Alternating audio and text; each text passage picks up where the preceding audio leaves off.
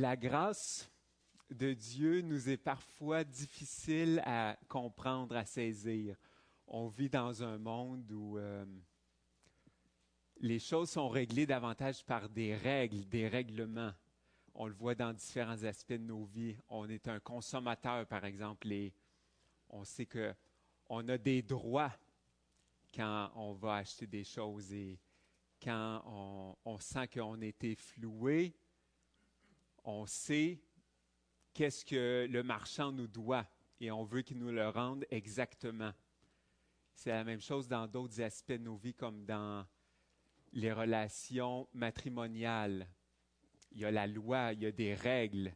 S'il y a des disputes qui surviennent, on a spontanément le réflexe de penser que il me doit, elle me doit ça parce que c'était un contrat, c'était établi. On ne se satisfait pas si le compte ne nous est pas rendu exactement. Mais on voit dans les Écritures que notre bon Dieu nous fait preuve de grâce.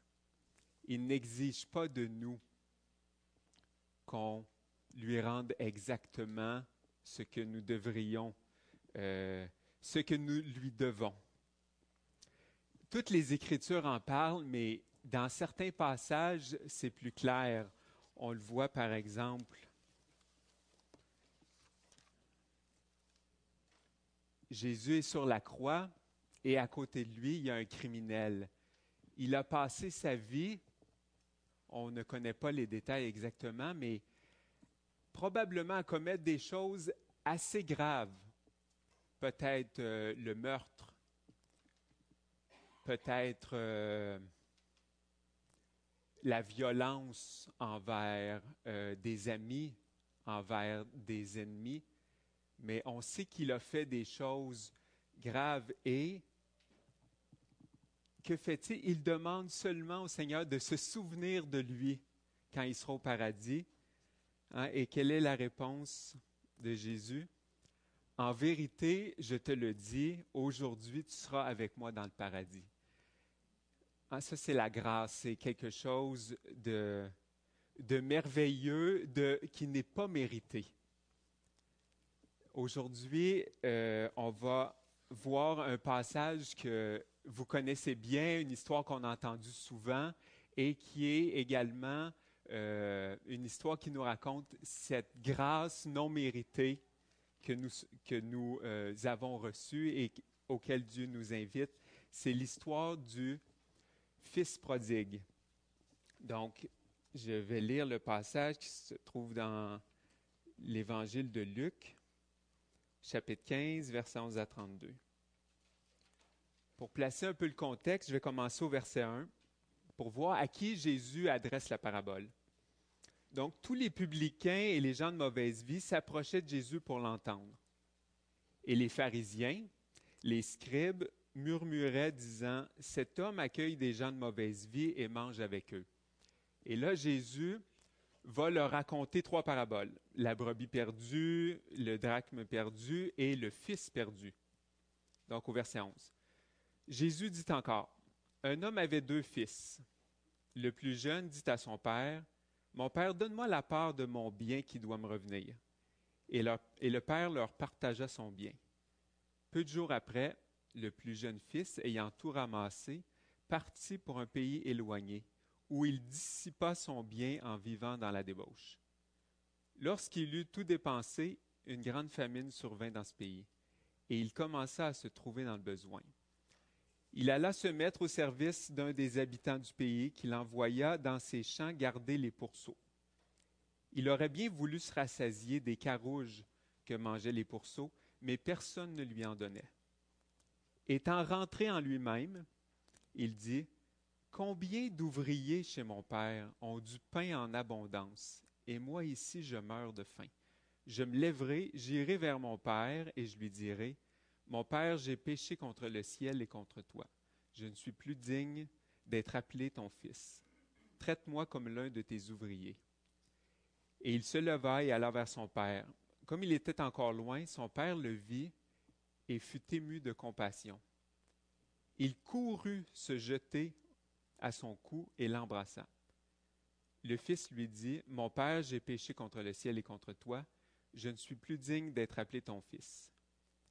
Mais le père dit à ses serviteurs, Apportez vite la plus belle robe et revêtez-le. Mettez-lui un anneau au doigt, des souliers aux pieds. Amenez le veau gras et tuez-le. Mangeons et réjouissons-nous. Car mon fils que voici était mort et il est revenu à la vie. Il était perdu et il est retrouvé. Et ils commencèrent à se réjouir.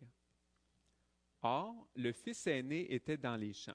Lorsqu'il revint et approcha de la maison, il entendit la musique et les danses. Il appela un des serviteurs et lui demanda ce que c'était. Ce serviteur lui dit, Ton frère est de retour et ton père a tué le veau gras parce qu'il l'a retrouvé en bonne santé. Et il se mit en colère et ne voulut pas entrer. Son père sortit et le pria d'entrer. Mais il répondit à son père, Voici, il y a tant d'années que je te sers sans, sans, jamais avoir transgressé tes ordres, et jamais tu ne m'as donné un chevreau pour que je me réjouisse avec mes amis. Et quand ton fils est arrivé, celui qui a mangé ton bien avec des prostituées, c'est pour lui que tu as tué le veau gras? Mon enfant, lui dit le père, tu es toujours avec moi et tout ce que j'ai est à toi. Mais il fallait bien s'égayer et se réjouir parce que ton frère que voici était mort et il est revenu à la vie. Il était perdu et il est retrouvé.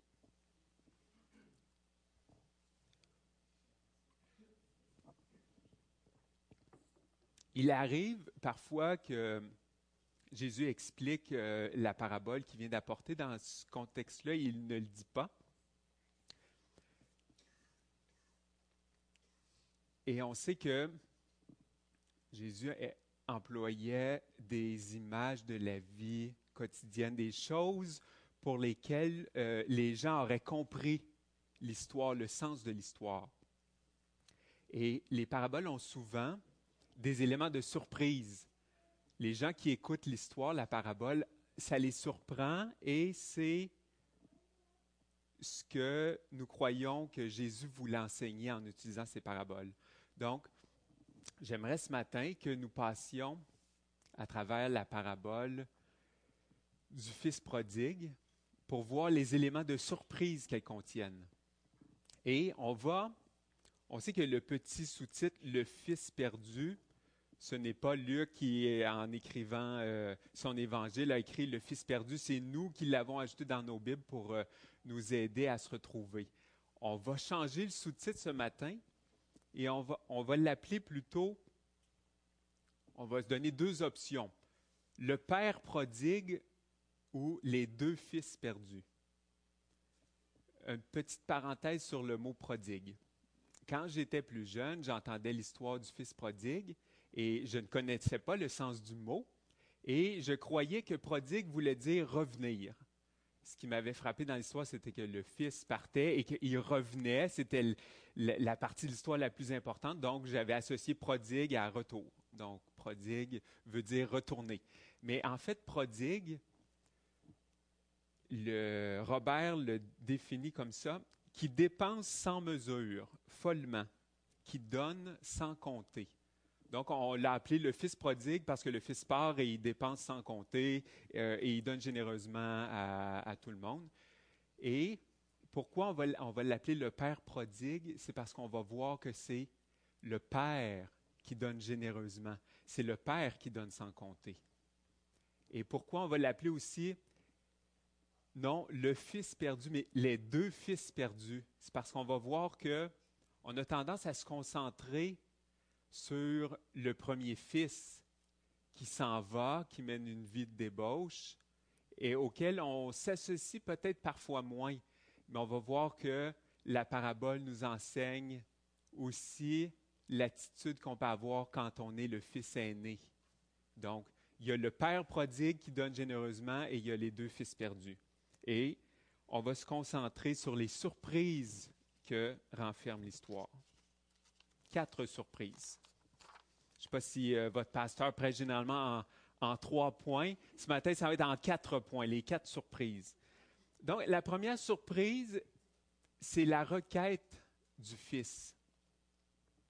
Hein, le fils vient et lui dit, le texte nous dit, le plus jeune dit à son père, Mon père, donne-moi la part qui doit me revenir.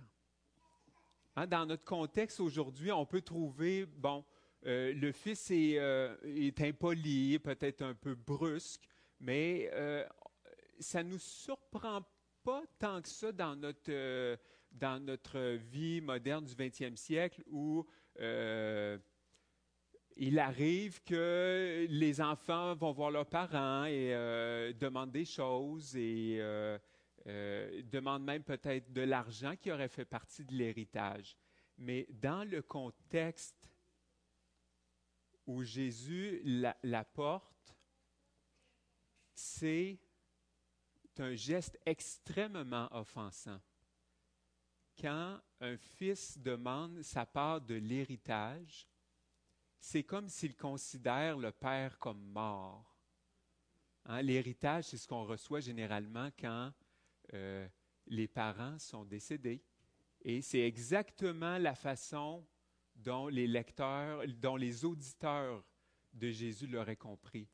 Quand le Fils vient et il demande sa part de l'héritage, ça veut dire, mon Père, je te considère comme mort. Je ne veux plus rien avoir avec toi.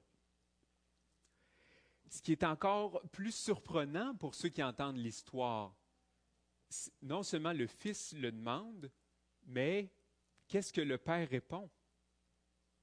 Et le Père leur partagea son bien. Les gens se seraient attendus à ce que le Père répudie son Fils, qu'il lui dise euh, euh, mon fils, ta requête est inacceptable, monte dans ta chambre et réfléchir et euh, on en reparlera demain et euh, il n'y en est pas question. Mais le père, hein, calmement divise sa propriété et la partage, il partage son bien entre ses deux fils. Hein, ça ne prend pas de temps que le Fils va et euh, va prendre la part de la propriété, hein, qui était probablement euh, un terrain, des terres, va le vendre et va couper les liens. Hein. Le texte nous dit, peu de jours après, le plus jeune fils, ayant tout ramassé, partit pour un pays éloigné où il dissipa son bien en vivant dans la débauche on peut comprendre l'humiliation du père. Hein, les voisins ont vu les affiches à vendre. Ils ont compris que le fils rejetait son père. Ils ont compris la peine qu'avait le père de voir partir son fils. Hein, on comprend entre les lignes que le Père était prêt à vivre cette humiliation.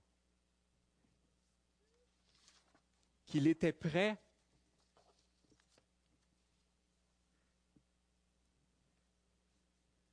à voir son fils partir, à voir son fils vivre des expériences difficiles, à voir son fils vivre dans le péché. Hein? On, voit ce que le Fils a vécu, mais on sait que parmi nous, parmi les gens que nous connaissons, nous vivons des choses ou avons vécu des choses semblables. Hein? Ça peut être l'incrédulité. Nous avons perdu confiance en Dieu. Nous ne croyons plus en lui.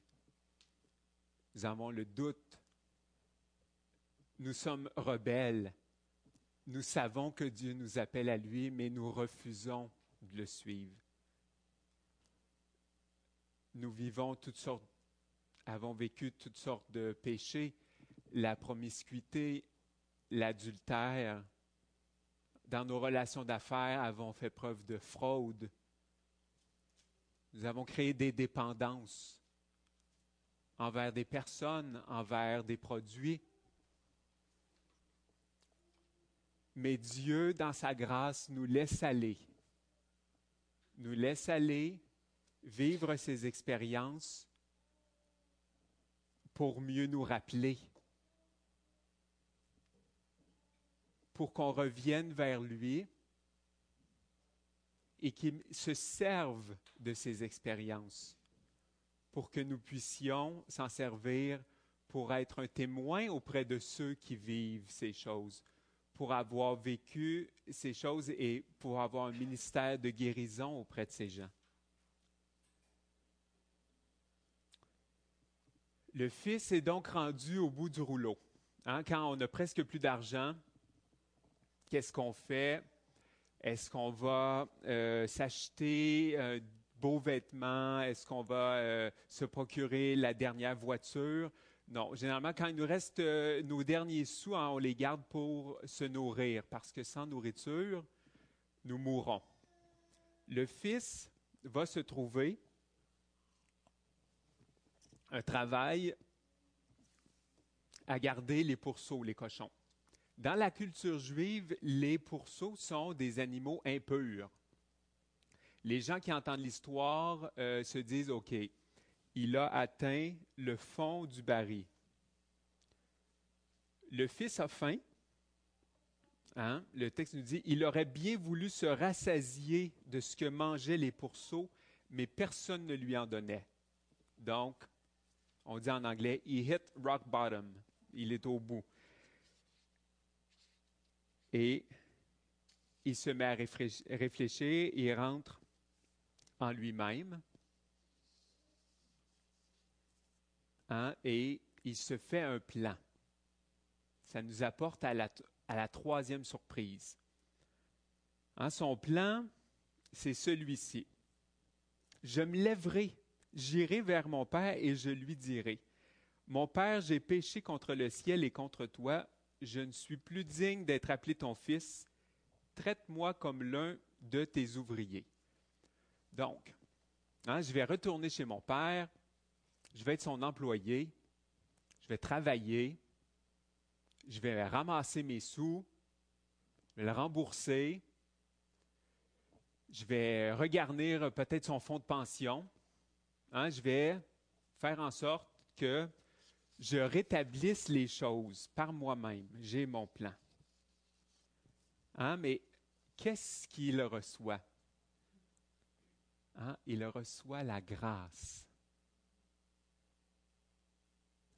Avant qu'il ne voie son père, son père le voit. Il le surveillait. Hein, le verset 20 nous dit, comme il était encore loin, son père le vit et fut ému de compassion. Il courut se jeter à son cou et le baisa. Et là, les auditeurs de Jésus tombent de leur chaise s'ils étaient assis, tombent à la renverse s'ils étaient debout. Le Père a couru vers son fils. Dans la culture du Moyen-Orient, le père, le patriarche de la famille, était quelqu'un hein, qui marche avec dignité, quelqu'un de respectable, quelqu'un qui a tout le respect de sa famille.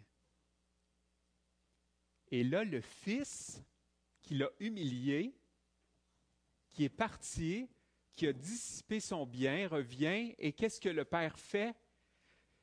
Il court vers son fils.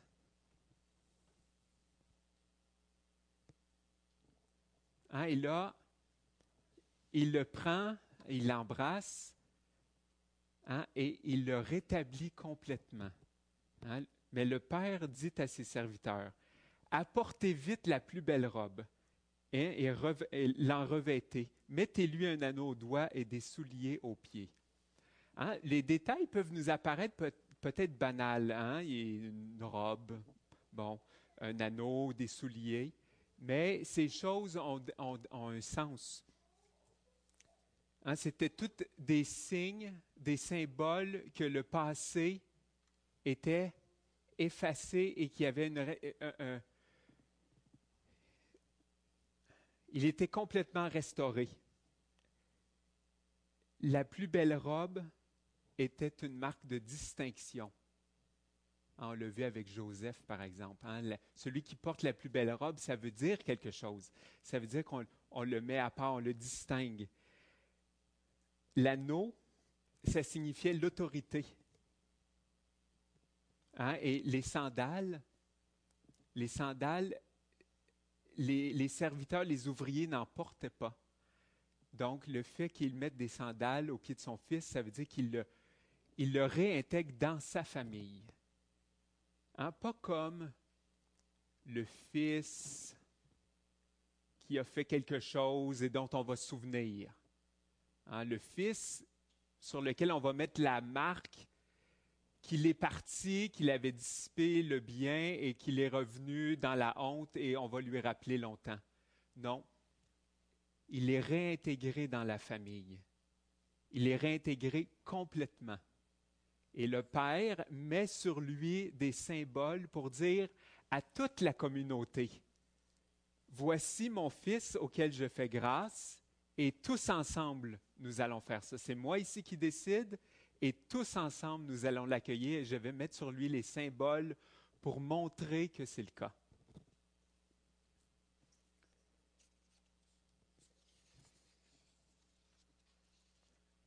Ça, c'est la situation du premier fils. Qu'en est-il du deuxième fils?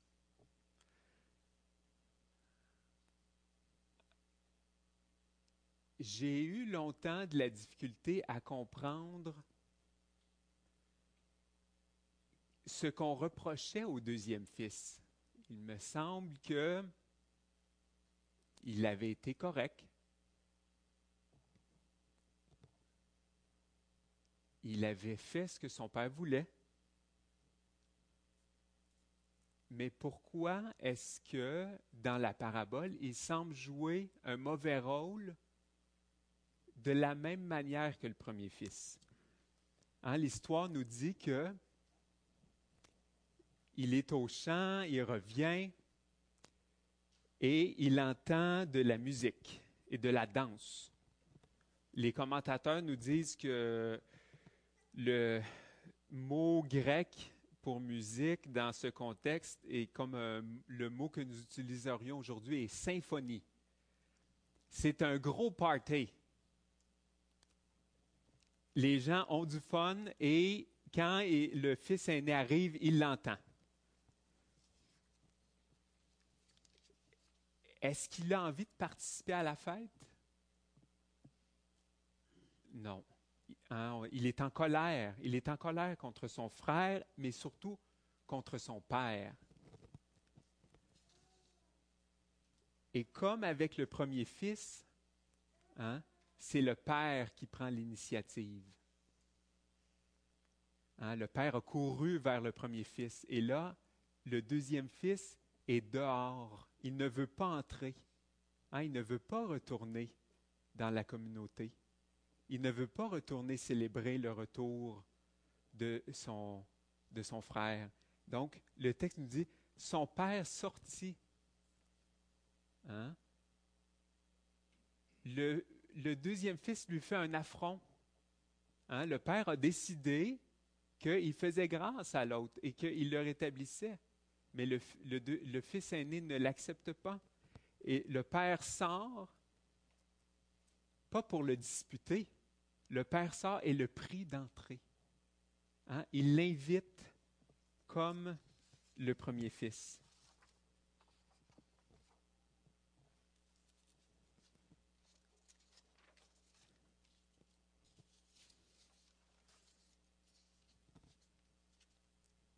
Hein, qu'est-ce que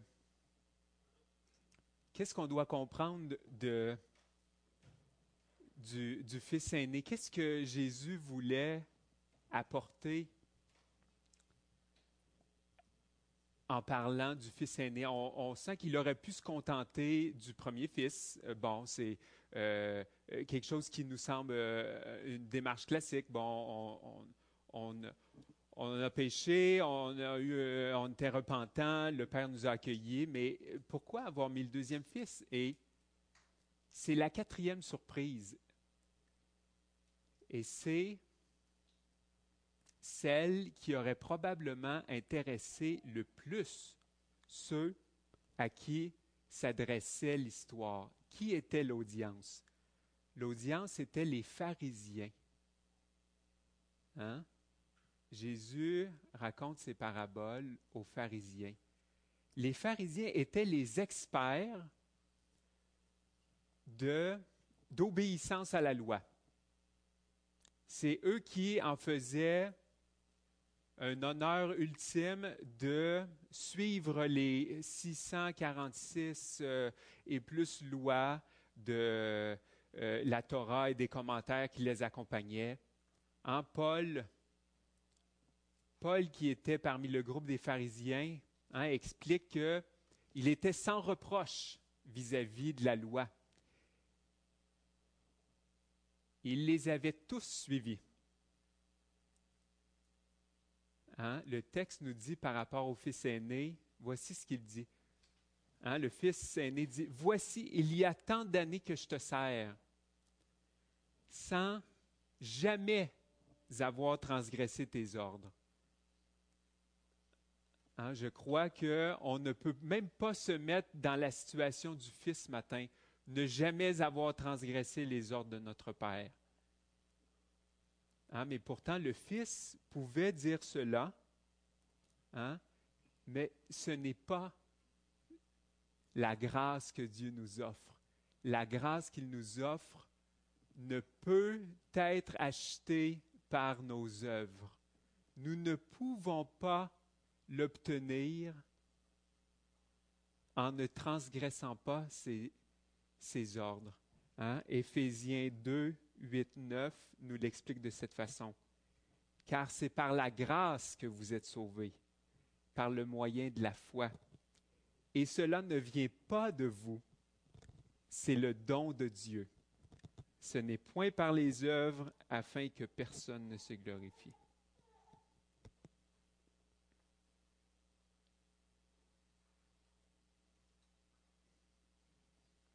En ce matin, par ce texte,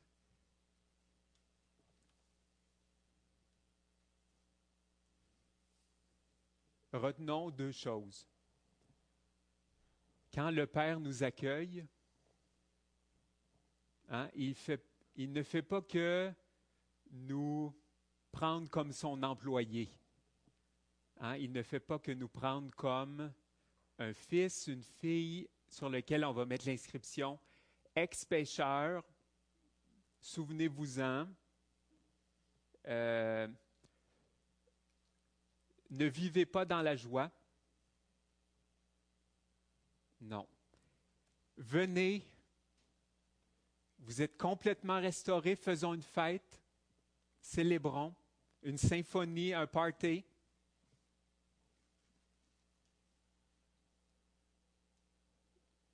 Et la deuxième chose,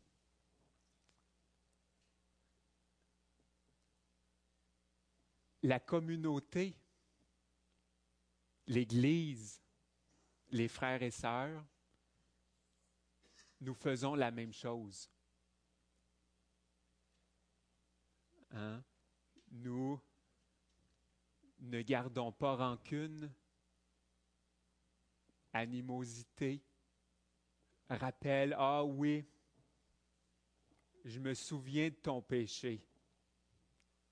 Hein? J'ai de la difficulté, je ne veux pas te pardonner. Je ne veux pas que tu reviennes dans notre communauté. Dieu met sur les pécheurs à qui il accorde sa grâce un vêtement neuf, une belle robe de distinction, l'anneau pour lequel nous avons l'autorité, nous faisons partie de la communauté, des sandales, que nous ne sommes pas des serviteurs, mais des fils et des filles rachetés. Et il nous demande de faire la même chose. Amen. Prions ensemble. Notre bon Dieu, tu es souverain et tu as décidé de faire grâce à tes enfants. Tu nous accueilles, tu nous pardonnes, tu nous restaures tu nous réintègres dans ta famille. Nous t'en remercions. Nous te prions de nous accorder ton, ta force par ton esprit, l'amour, la patience, pour t'obéir et faire comme tu demandes.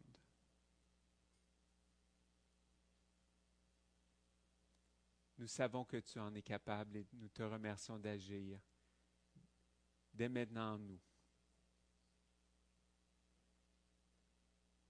Amen.